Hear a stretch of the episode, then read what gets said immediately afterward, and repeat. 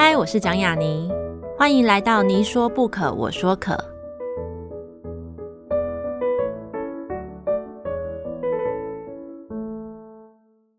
这个节目在爱听听抢先首播，欢迎大家关注我的节目。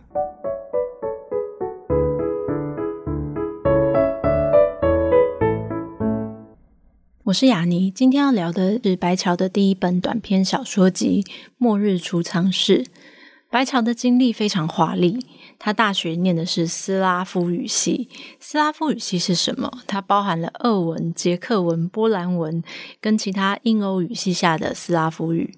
同时，他也另外主修了广告学，然后再到巴黎留学，并且从高中的时候就开始习武。或许如此。正因为他的履历，从旧俄文学到法国文学，几乎世界文学的两支主流的语言跟文学作品，影响了他的写作很深，甚至比起当代华文作品更早更深。这也使得他的小说有了特异的语感。当然，这也是他刻意的想以故事讨论种族啊、后殖民啊，以及其中所有的问题。在末日储藏室里的八个主角，不分民族与性别，似乎都是某种机灵的物种。面对暴力与欺压、性与幻想、伤害与病痛，虽然他书写了如此重的文化背景、生活情景，可是白桥还是刻意把字放得很冷，放得很轻去写，像是在这些机人中雕刻自己的问题。所有的问题，可能也是语言的问题。就如同他在小说里面借一段人物的自白写到了：所有事物一被指涉或揭示后，那隐藏的神秘便不复存在了。你慢慢慢慢指涉过往，不同于他早早得奖的散文作品。他用以收藏童年的散文，相比这些既是虚构却又真实的贴近他所学跟所思的故事，说不定看似离得较远的小说，更靠近一个写作者的内心。白桥的第一本短篇小说集《末日储藏室》，便藏着他写作中慢慢慢慢直射与靠近的每一步来时路。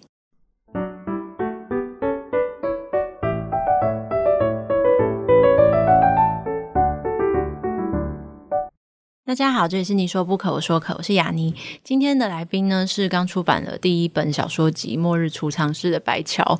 那白桥其实这几年，如果大家有在流行文学杂志或是一些副刊发表，应该对他名字并不是很陌生。他在蛮早的时候，前几年就已经拿到了时报文学奖的散文首奖。所以一开始的时候，我一直以为他会先推出的是散文集，但他今天带着他的第一本短篇小说集来到节目，让我们欢迎白桥。哎呀，你好，各位观众，大家好。就是应该蛮多人都问你这个问题吧？是的，大家都会问我这个问题，说：“哎，怎么不是家族书 写？对对对，怎么不是散文这样子？”因为其实我一开始写作的时候，就是《末日出场时》的这本小说的创作。那其实第一篇就是刚好是雷拉那一篇，嗯、第二篇刚好晨曦，然后接下来的时序差不多都是这样子。我觉得好像台湾的文学圈或是出版界，它还是会有一个可能比较约定俗成的某种口味或取向。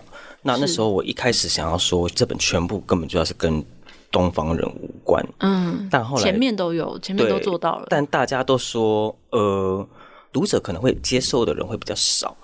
那我会试着去做调整，但其实再怎么调整，你会发现，其实这个东西跟如果你要新人，然后如果你可能之前没有发表过或没有得奖经验，你要出这样几本书，其实难度有点高。对。那然后我就想说，我做个比较接地气的方式，就是来写家族书写。哦，所以因为你说，其实你是先写小说的，对，是。哦，因为你刚刚我在开始前有问你说，哎，那我很好奇这本书的小说大家都完成在什么时候？其实一七年就开始写了，对。所以其实你是先写小说进入这个写作这件事情的人，对。然后接下来隔了一年之后，我再写家族书写。嗯，但你的家族书写确实就是算是可以用一鸣惊人这四个字吗？嗯，但我觉得我的还好。我觉得是你家族经验的特殊性，对对对，因为就是古董店嘛，然后又等等的一些父亲母亲的一些身世的一些。爬书，我觉得就是简简单单写出来，其实就是很动人。就像你讲的，其实台湾文学圈好像有一个习惯，就是会觉得说，好像比较能接受某一些类型样子的散文。像你这一本小说啊，我其实很好奇，就是你推出来以后看过的人，包含就是你的编辑珊珊，然后到其他的，比如说书评或是写作者的朋友，他们有最常出现的形容是什么，或是评语？其实跟亚尼讲的蛮像的，他们会觉得一开始东西很隔，嗯、有个隔离，或者是我隔了一个蛮长的距离在看这些事情，嗯、他们觉得个距离蛮特别的。像我其实不知道，像雅你会觉得这个格，你会觉得是难进入吗？还是会觉得？嗯，我其实也读了，就是朱家汉帮你写书评，然后我其实自己在读你的书的时候，我会觉得一直想到一个位置，就是我们在台湾看到好多，就是比如说香港来的写作者，或是马来西亚来的写作者，嗯嗯嗯、他们的作品就有点格。嗯，可是我觉得大家好像忽视了一个事情，就是当某一种台湾本土出身的写作者，他有了别的经验，比如说异国经验的时候，他回来，他难道不能够用这样的方式书写去写？嗯嗯，我自己是觉得那个隔不是距离，是一种靠近的方式。嗯，我觉得这个也比较适合我自己在观看事物，嗯，或是写作的一个习惯吧。对，因为像包括我自己，就算是写散文，我不喜欢写最近的事情。嗯，我希望它可能至少事件发生之后，如果隔了可能十年左右。我还记得它，它对我还是很重要，我才会写。嗯、就我觉得那个让记忆自动去淘汰一些东西，虽然可能会有些金子啊，就是鎏金那些，可能也会被淘汰，但就是一些可惜的东西。对，但我觉得我自自己喜欢去做个取舍，我不喜欢当下那些事件或是人太靠近，然后我因为那些东西有波荡。我觉得有些作家他可以处理这些东西近距离的情感，他可以处理的很好，可能像邱妙金。对。但我觉得我不是这种人。我其实就是我会问你这个问题，是我在读《末日储藏室》的时候，有人会跟你说：“哎，你的作品让他们想到谁吗？”我读到你的介绍里面，还有经验里面，就是有人说：“哎，很像外国小说，嗯，或是翻译小说。”是。但我自己会让我想到一个我自己也很喜欢的台湾的小说家，但是那个像不是写作方式的像，是，整个看事情的方式的像，嗯、还有处理像是暴力这件事情，嗯、就是我邱常婷。我很喜欢邱常婷，对对对对，就我觉得那个感觉有点像，可是当然还是有点不太一样的。嗯、就像我看《末日储藏室》里面有八篇，然后有八个主角，嗯、他们其实跨越了很多民族跟性别，他们真的是有些是你在台湾的小说里面其实很难看到的一些民族，很难看到一些地域跟语言的人。嗯、但是当然必须他们在你的小说里面都得讲华语，这个其实也是一个很酷的事情。对，对，然后他们都是某一种很像机灵的一些人类跟物种，所以你里面其实写很多东西其实读来就是我没有做心理准备去翻开《末日储藏室》，嗯、我也没有先读书评我去翻开，我没有想到里面充满的是暴力、欺压、性幻想、跟伤害、跟病痛等等的东西。可是当然我会想到这个东西是想到邱常听，可是你们处理的方式不一样。嗯，你的方式是你真的用一种放冷了，然后隔了距离去写，比如说某一些关键的字眼，写一些特殊的很。可能别人看到会觉得很刺眼的字眼，你会选择消失一个字的去写它。嗯，这个方式我会觉得你会这样子去写这个东西，可是你还是选择要写这样子很激烈的主题，但是用这种放冷的笔去写。你觉得这种是你的个人喜好，还是你自己的性格？像阅读经验的话，我觉得华文作家，包括从大学开始在阅读的时候，其中一个我很喜欢的作家，嗯，其实就是苏维珍，嗯，所以她其实就是书里女皇 对，她就是冷调性的一个女子，她不管写什么，女王对，对不管写情爱、写信，她都是冷的。那后来我发现，呃，我喜欢这种质地，但我觉得她主要是。在处理可能情感关系，但我有兴趣的完全是、嗯、可能是更暴力的东西。那我其实一直在台湾的可能，尤其是大学成长阶段那期间，我一直觉得跟台湾的文学我没有一个很大的连结性。就大家处理的东西，大家喜欢写的东西，或大家喜欢看的东西，我觉得都没有打到我。嗯、那所以当我回头去看，或是往外去看法国文学或俄国文学的时候。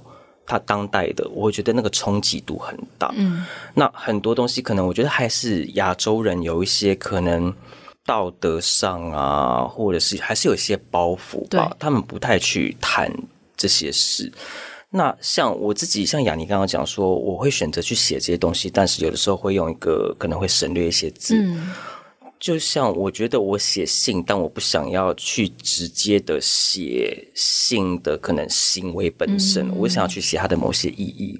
我觉得再加上有一点可能蛮怪的是，我觉得我有文字的有一个怪癖。嗯，像是虽然我的东西很有些东西很。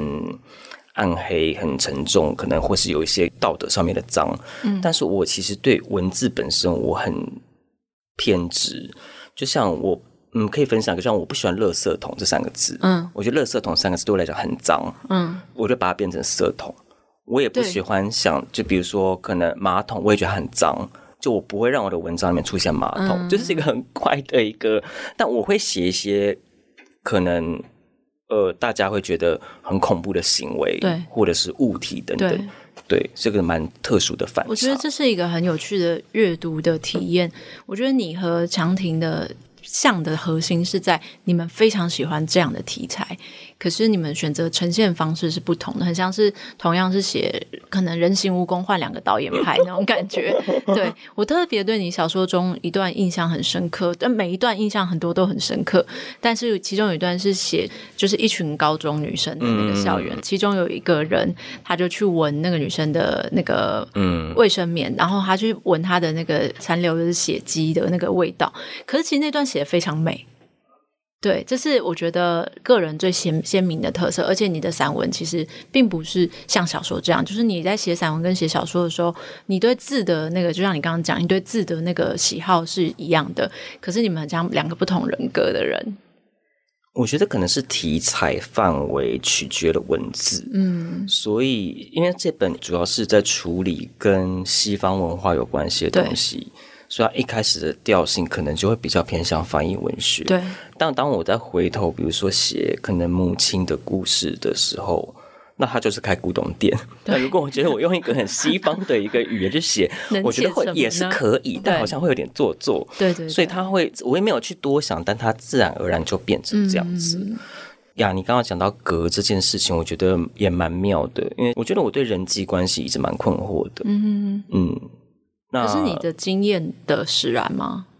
我觉得可能是命格使然。嗯，对啊，说像是星座命格还是紫薇的命格？像紫薇命盘里面，我只要是关人的关系，都是糟糕到爆炸的。嗯、像我的仆役宫真的超糟，什么交友宫？对，父父母宫、夫妻宫或者子女宫烂到不行。可是十二宫里面大部分都跟人有关啊。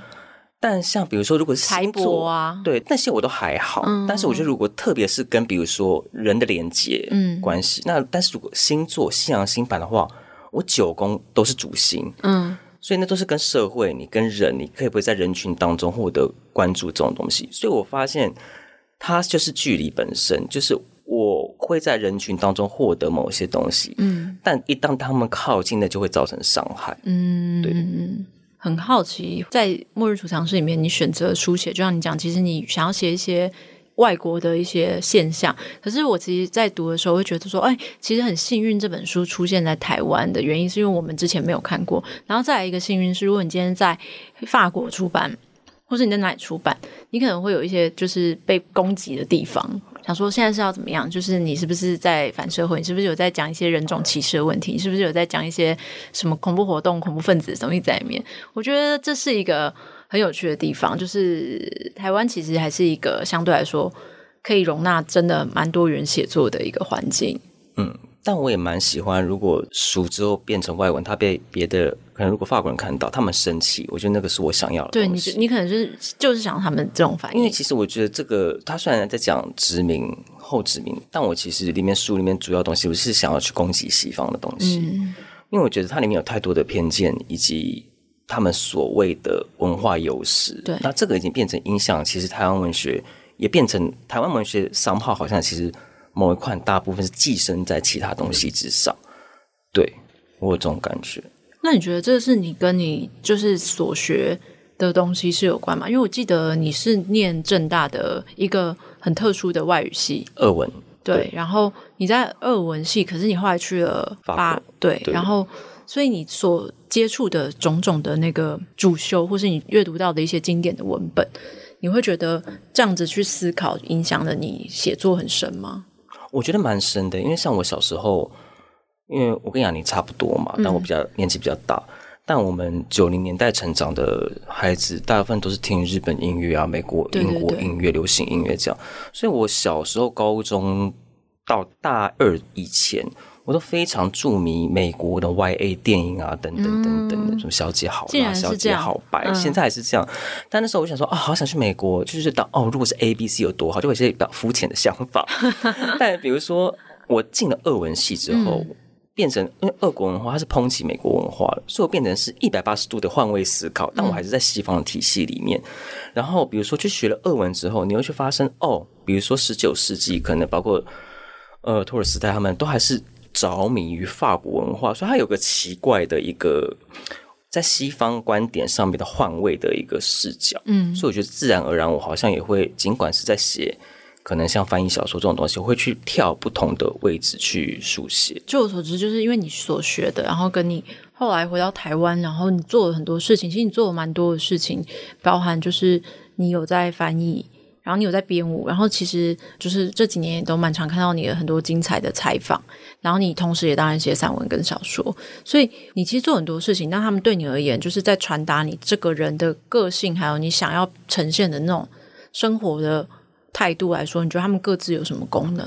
就翻译基本上就是个谋生，哦、就是个社畜的一项。一定有一个最谋生的嘛，是翻译这样。但因为我其实蛮庆幸的是说，我其实在我小舅的公司工作，嗯、那我小舅基本上也知道我是个个性很硬的人，就是非常自我的一个人。那反正我就想做就做，不想做就不想做。嗯，那我也不用去公司。嗯，对。那但他基本上就是个商业属性，就是。没有灵魂的那种那种东西，对，对。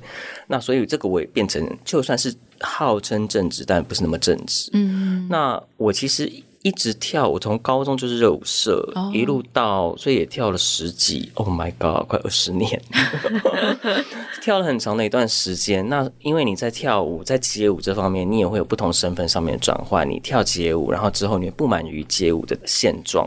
所以你想要去把它跟可能现代跟剧场去做结合，嗯、但呃，因为我觉得，嗯，文字的应该讲进入门槛是比较低的，嗯，但重点是你要成为作家那是另外一回事。对对对，那这个就是靠各凭本事，但舞蹈身体这件事情变成它有一个很高的门槛，是就算你跳得好之外。你是不是本科系出来？那个很重要。嗯啊嗯、你是不是艺术大学里面的舞蹈系学生？你的老师是谁？你是不是科班生？嗯、这件事很重要。那我们就是非科班生的身体。那所以我觉得好像不能达到，就是我想要借由舞蹈传递的力量。它当然可以影响到某些人，感动到一些观众，但我觉得好像有限。嗯、我们就是好像也很难就以一个群体的方式进入到可能国家国家戏剧院，嗯，或甚至是实验剧场，好像有点很难。那里面有个体制，我们是被挡在外面的。而且另外一方面是，我觉得年纪大了，就这是真的。因为如果你是一个使用身体的话，嗯、你会很感觉到你二十岁跟三十岁是就有个断层。那我觉得文字这个东西有点像我的一个逃生包，嗯，急救箱逃生包。嗯、我自己感觉到身体在衰败的时候，我反而去想说，那我是不是可以尝试一个另外的媒介去创作？那在那之前，比如说，可能在你大学的时候，虽然你有阅读很多书，文学的书也好，或是本国外国的书都好，可是那时候你有在写作吗？我的毕业，因为我双主修广告系，嗯，然后我的广告系的毕业制作是写中篇小说，但因为写完了之后。我觉得嗯，好像没有很成熟，然后外加我就是个很玻璃心的人，嗯、那可能那时候可能有投过一次文学奖，然后没有上就，哦天哪，是不是就是这个不适合我？不 是才一次哎，没有，但可能因为那时候特别的是像。杨丽敏，嗯，对，哎，你学姐，对，她，我记得我们同年，我印象中，嗯，那然后她在大学时候已经联合报散文首奖，你知道，然后接下来我毕业之后没多久，哎，林佑轩到他的大学生的联合报小说首奖，他说啊，不是我的路吧？可能大家都是那些天才们已经在燃烧了，已经在照耀这个台湾文坛了，说那我去跳，认真跳舞，所以我就飘走，然后这个一飘就是。十几年，嗯，但我蛮庆幸的是，这十几年，因为我真的很喜欢阅读。对，那大家会想说，哎，那你怎么一写，然后就这样？我说，嗯，我觉得很多台湾，像比如说我参加写作班，嗯，大家太注重在写这件事情，对。但其实我觉得看这件事情更重要。我也是这么觉得。对对。就是火苗不要让它熄灭。嗯嗯嗯。当然，我觉得就像刚刚聊到，我觉得采访其实也是一个手感的练习。它当然是完全不同的事情，可是它终究会在那个过程当中，你接触到了非常厉害的其他写作者。这件事情就是一个 这样讲很不太好，但其实类似，就是有一种。了解它原理的构成是什么，什么金木水火土之类的，然后你可能偷一点点回来这样子。因为像雅你这样讲，我其实自己真的我认真，不是客套话，我真是蛮汗颜。因为我自己觉得我自己采访是真的是业余又业余，因为我觉得像比如说你，可能你跟。小韩，你们真的就是认真的，会像可能顺华，你们就真的是认真的采访者。对，你们就认真的采访者。但我因为好像就是一开始是小马，他问我说：“哎、嗯，那你帮我采访看？”我说：“哦，好啊，想说试试看。嗯”然后哎，一直有，但我其实呃，然后大家，我觉得编辑他们也知道我的采访跟一般的大家的采访不太一样，嗯、对，所以就是如果你要喜欢我这个风格的话，那。他才会要那个受访者跟你的风格，对对对，像你跟陈思宏那一篇就很好看。对，对但采访对我而言，像是因为我算是个三十岁，一直强调三十岁，尤其三十五岁之后就一直有这种社交倦怠症。嗯、采访其实是个你强迫你自己去认识新的人。对对，那我觉得我自己觉得采访的过程当中就是个两极化的一个结果，嗯、它就是一个。去神圣化，或者就是你一个 bonding，就是你跟他有个很激烈的一个情感上的连接。对，对我而言就是这么决绝的事。嗯，对。那对你来说？其实就是我们讲到中间很多人跟连结，但是我其实自己会觉得，就我刚刚一开始的时候，其实我私底下问你说，诶，那你认识帮你推荐的那个林佑轩吗？对，然后然后我没想到你们其实没见过面，但我一直觉得，呃，就是你知道薄弱的想象里面，就会觉得在巴黎的人是不是在巴黎就要认识？在留学的时候，比如说可能会觉得你可能跟朱家汉跟林佑轩会一起学日文之类的，对，但是你在。法国留学的那段时间的经验，其实他前后大概多久啊？他其实有两年而已。嗯，而且我如果记得没有错的话，我好像是跟佑轩错开，刚好错开，哦、我们可能没有在同时间在巴黎，同样在巴黎。他去了的时候，你才你就回来了。对，差不多。而且，嗯，我就算在巴黎，我也没有很认真的在打。台湾留学生的圈子在巴黎很孤僻，嗯、非常孤僻。但我有台湾的好朋友，是，但就是巴黎的时候也跳舞吗？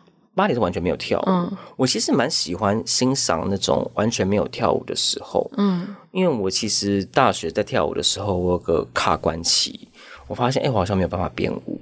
嗯，就我是个好像在舞蹈上面没有创作能力的人。然后后来我就去莫斯科留学一年，嗯、一年完全当中没有跳舞，除了在夜店乱跳之外。嗯、但我那时候，比如说后来就有进契科夫的国际戏剧节当口译，然后比如说那时候看了很多，那跟比如说跟云门合作，然后看很多剧场，然后那些东西变成默默的养分，回来之后好像的观念打开了，我突然就会编舞了，嗯、然后我就。会跟我之前教过的学生说，其实有时候你觉得你跳舞卡关，你不要一直去跳，嗯，你把它放冷静，你就先完全不要去想这件事情。我觉得你去认真生活，如果你是真的生活的是有感有受的话，那个东西它会复写在你的身体上面。嗯、对，你可以透过身体去看一个人，他一段期间之内的很明显的情绪或是情感上面的变化。那你觉得写作可以这样吗？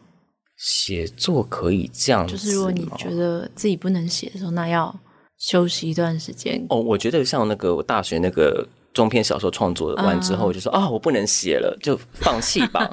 所以那时候我也就真的没有写，顶多就是写写脸书贴文。但脸书贴文就是脸书贴文，嗯、我也不是那会属于那种哦文艺腔的那种脸书贴文。嗯、那我就真的完全成为作家这四个字这一件事情，完全在我脑海中消失。嗯，对，然后就只是个。爱看书的人这样子，嗯、业余当中爱看书的人，嗯、然后是后来中年危机 才说，哎，才写，然后后来，哎，老师肯定，他说，哎，你像袁琼琼老师，他就一看我第一篇，他就说，你比现在线上台湾很多作家写的都还要好。嗯，对，他是个不会说假话的人，对他真的不会说假话，对，他是很直接，所以说，哦，让老师这么肯定，好像可以试试看。嗯但我觉得或许跟你前面讲的一样，虽然你会说哦，那是因为就是隔了很多年，什么前中年 危机才那个，但我觉得说不定就像你讲，你就是要隔了那么久，然后你把它过滤的沉淀下来那些东西，其实说不定才是你真的想要写的东西。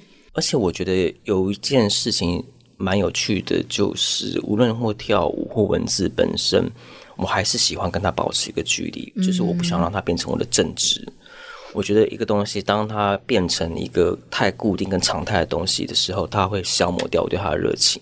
那这个东西如果热情一消磨的话，我对它的灵感也是会就变成就是有点枯竭，嗯，干涸这样子。我觉得好像确实写作者有非常多不同的种类，就是我们要找到的是。怎么样对它持续燃烧的那个方式才是比较重要的。所以我在读到很多，包含你的推荐，跟就是我身边有很多写作者朋友，其实也跟你都认识，比如说像小韩啊或车力什么的。对，所以我会很好奇的是，虽然有些故事我可能在你的采访中听过，在你的书中听过，可是我想在听你本人说，或者说让读者也知道，或许说在巴黎的这段时间的，就是你可能会觉得，嗯、呃。离开巴黎回来台湾以后，你是就开始写作了吗？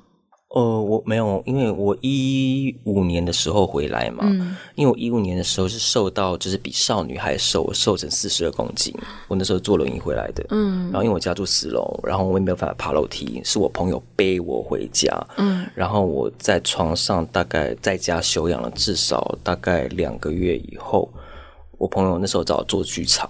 我说你认真吗？我现在连走路都有问题，你找我做剧场当编舞，嗯，但他就好像商号对我很有信心，嗯，那这件事就持续下去，然后反而是我在隔了两年之后才开始写作。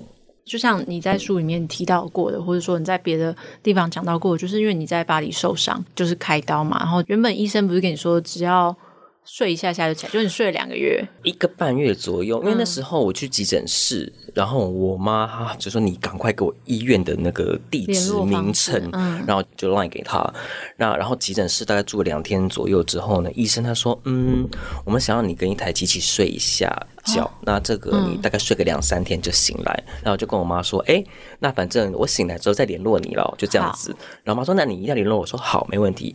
殊不知就再也没有联络，一个半月都没有联络。呃，没有，我后来我大概昏迷五六天以后，我妈就赶到巴黎来了。嗯，合理。因为应该说我妈妈没有联络到我，她非常紧张，然后打电话到代表处，然后代表处到医院来看，然后知道说、嗯、医生跟她讲说，哎。我的情况非常危急，嗯，那我妈那时候就立刻冲去旅行社，然后飙飞机过来，嗯，所以你醒来的时候，妈妈已经在，对，是，嗯，这些事情，比如说像这段书写，你会处理它吗？你会用书写来处理它？我会用书写处理它，但一样要等十年过。对对，我在想是不是要等十年？很坚持，很坚持，到底要多少十年以后？十年？看你留下什么，还记得多少？所以你的散文书写其实也是这样，就是可能因为你现在也还在那个十年啊、呃，现在应该是写到 二十年了，从二十年左右开始写，然后写一段，然后累积够了，你才会出版。还是其实你已经那个散文累积的量其实是够的？我其实累积量已经蛮够的，嗯、而且我其实我算是有点偏执的一个作者嘛，嗯、应该讲像比如说这本书，它大概。珊珊跟我是一次定稿，因为他原本我的排法就是这样子，嗯，这本书的结构就是这样子，就是这样排，就是这样排。那然后我其实，在写家族书写的时候，我有个很明确的一个点，就是我不要它看起来很凌乱，嗯，或者是它虽然是散文，一个括号里面一个上下引号的散文，嗯，但我希望它有一个很明显的一个结构。对，我不希望它是东一篇西一篇，你知道，蛮、嗯、多人的容很容易会这样子，对对对，就可能主题性。欠缺，你上一篇可能在写爸爸，可能下一篇可能在写我不知道，游对，在写旅游、嗯、等等等。对，我希望它是个关系很紧密的一个一个书。其实想问你的是，在你是一个想要隔很久，或者说不只是时间的隔，也是地理的隔，也是心灵的隔，也是种族的隔，语言的隔等等。那以你的感觉来说，在你的记忆里面去考证，你觉得到底欧洲比较远，还是童年比较远？其实我觉得都很近。嗯，我觉得，因为童年它确确实实的发生在我身上，嗯，它已经成为我一个血肉骨骼里不可缺少的一个东西。那欧洲，因为一直或是广义的来讲，比如说西方好了，嗯，我从国小国中就听那些音乐长大，看那些电影，它也变成我的一部分。像回到刚刚讲，我觉得我最隔的东西其实是社会。嗯，以及跟人之间所建立出来的组织架构，那个对我来讲是非常割的东西。嗯、我觉得我总是没有办法进入到某个组织，我总是在一个很边缘的位置，我永远是局外人的那种感觉。嗯、可是，比如说你回来台湾几年后，然后你可能就像你讲，你就是可能做好一个准备，然后想说好，那我来参加看看写作班。比如说，你可能到袁琼琼老师的写作班，嗯、或阿胜，或者是其他的场合上，那你还是会有这样的感觉吗？嗯，我还是会有诶、欸，因为像包括。像我都跟珊珊开玩笑讲说我是文学无产阶级，嗯，因为呃，好像嗯，讲一个最明确的一个例子好了，因为有一次文讯就请我访问嘛，嗯，那我就想说，哎，那我好奇。来看一下大家每个不同访问者的背景，是我发现只有我一个是非本科系的，全部的人都是台文或是中文博士或是硕士。我说，哎，我还是个就是连硕士都没有念完就半途被迫放弃的人，嗯、所以我就觉得在那个一系列的访问者里面，我就是个很格的人。然后外加我这个人我很不喜欢，因为可能某种的大公关，我不喜欢大公关。嗯我不喜欢去，好像就是跟我不熟的作家 social 在那边啊，你好棒，什么什么之类这种东西，我不喜欢这一套。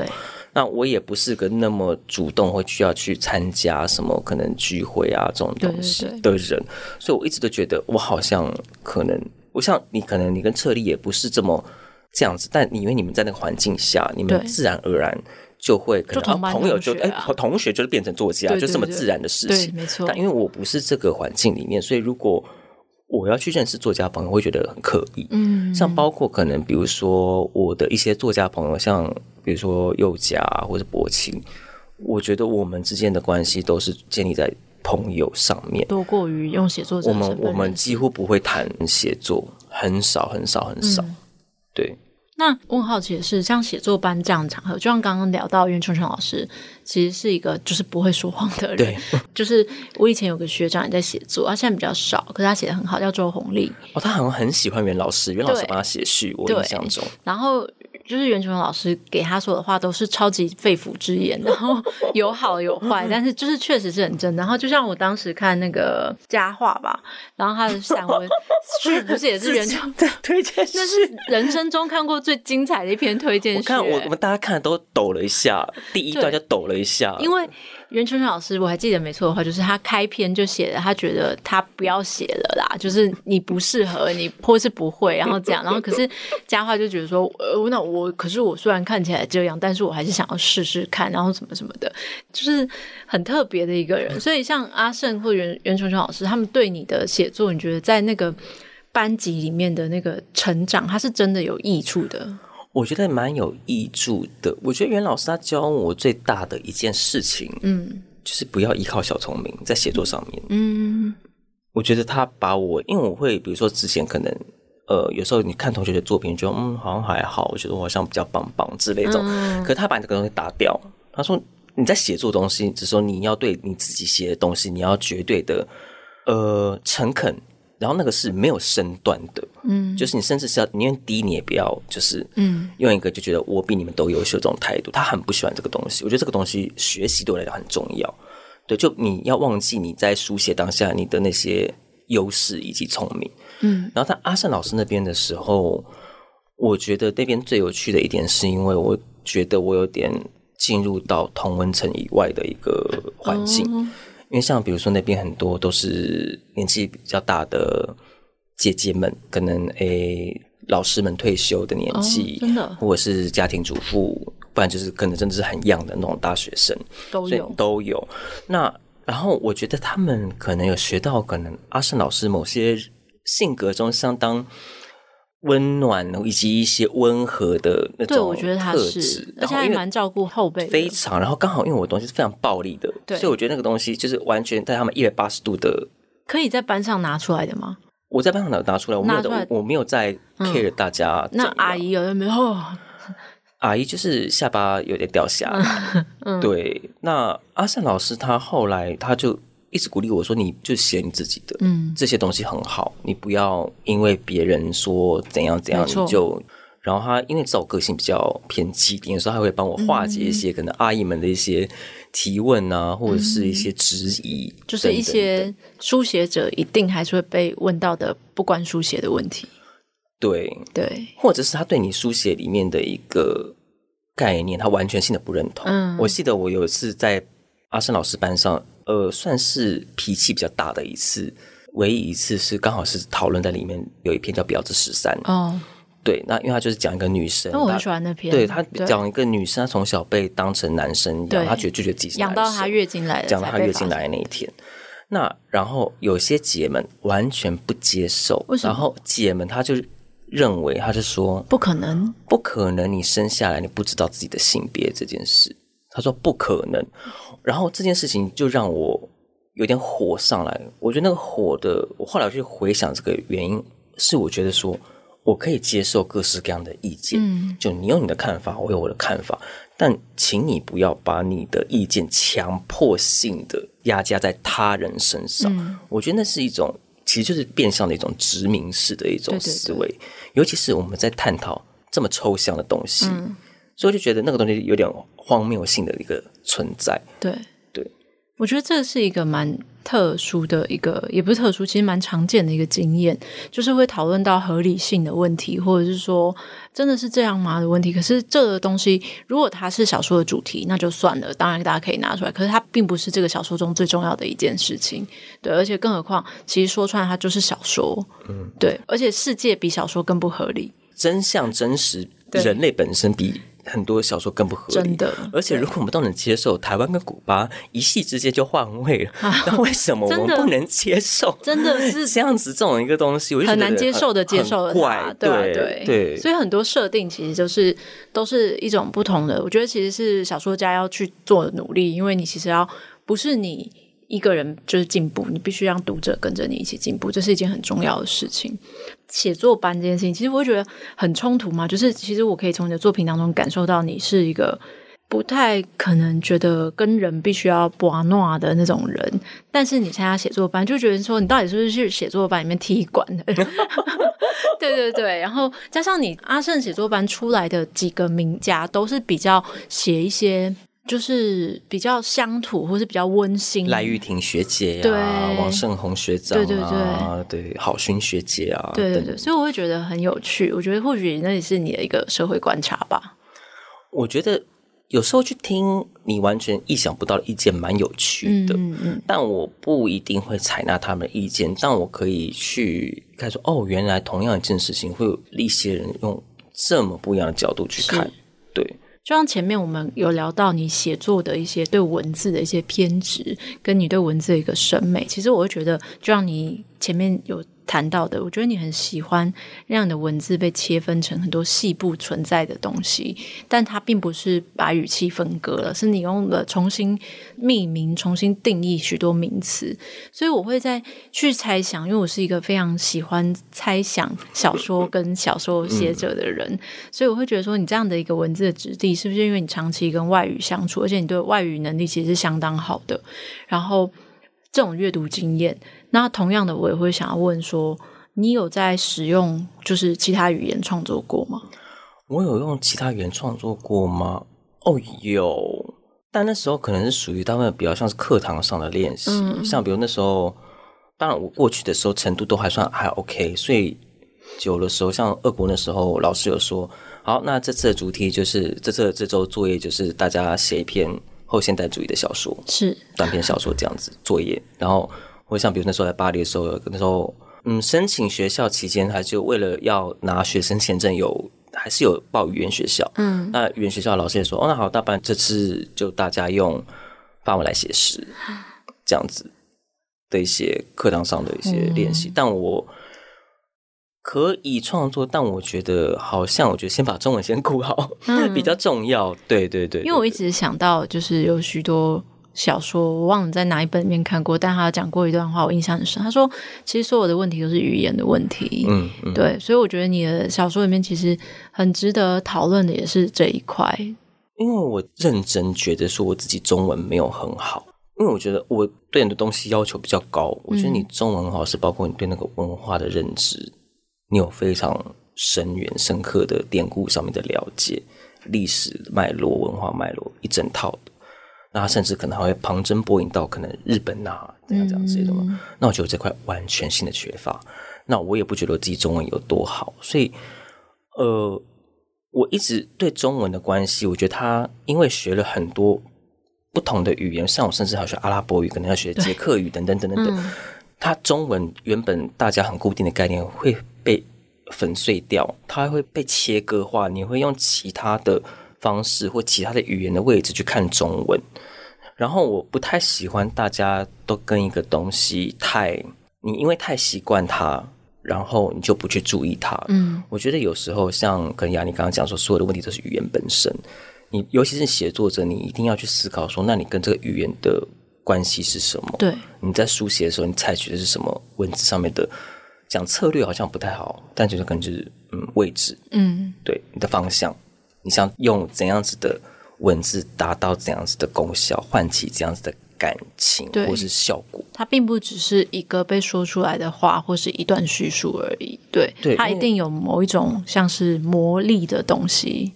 因为故事，大家同样的故事，但透过不同人的书写，它就是不一样的东西。对对对，当然就是这也讨论到到底。同样的故事，谁讲比较好的这个问题啦？对，其实今天聊得蛮开心，但是即使是最后，我还是得问一些，就是一般访谈当中必须常见的问题，因为这些问题我自己也会想知道啊。像比如说，白乔是一个笔名吗？本名。对，竟然是本名哎！对，这是本名。我觉得怎么会这么酷？而且因为像呃，包括认识我很多一两年以后的朋友，他们说。哎，那所以你真的本名叫什么？我说，哎，我是白乔啊。我说，我一直以来都用对对，我我自己跟你相处啊。那可以分享一件事情，就这个名字怎么来的？嗯，它其实是《三国演义》你开篇里面第一首诗里面，“白发渔樵江渚上，观看秋月春春风。”那为什么会取这个名字？对啊，而且这是一个对。然后因为我爷爷呢，他也是脑洞大开的人，他就规定。就是从我 父亲开始，要照金木水火土的部首来命名，而且只能命单名。然后我就是刚好就木，你是木对。然后我母亲想说，哎，怎么想说？那不然就是用一个有典故，用母亲中文系的嘛，那就用个有有典故的东西。对，所以原来你也是白家的人，很不想承认，但就是确实还是是白家的人。对，最后可能还是要跟大家聊一下，就是既然这样，那散文集出版的时间呢？可能就下一本，因为我觉得好像也整理的差不多，可能就一些小地方的细部上面的微。同样还是在时报出吗？嗯，应该是，应该不会乱跑这样。对，我觉得我对一个我是个固定星座的人，哦、所以我觉得我对某个东西好像也是我不太喜欢变动。嗯，对，包括我可以每天可能都吃同样的东西一样。好，但我自己还是很期待看到你的小说作品啊！而且我觉得这样看来的话，就是一个似乎对长篇小说也有一些野心的一些个写作者。但长篇小说要写完，就是会要修养很久的感觉。对对，所以就是还是很期待你的每一次的书写，然后希望等你散文集出来的时候，我们再一起聊天，然后可以让大家知道那些我自己读来也觉得很精彩的故事。好，谢谢雅妮，谢谢白乔。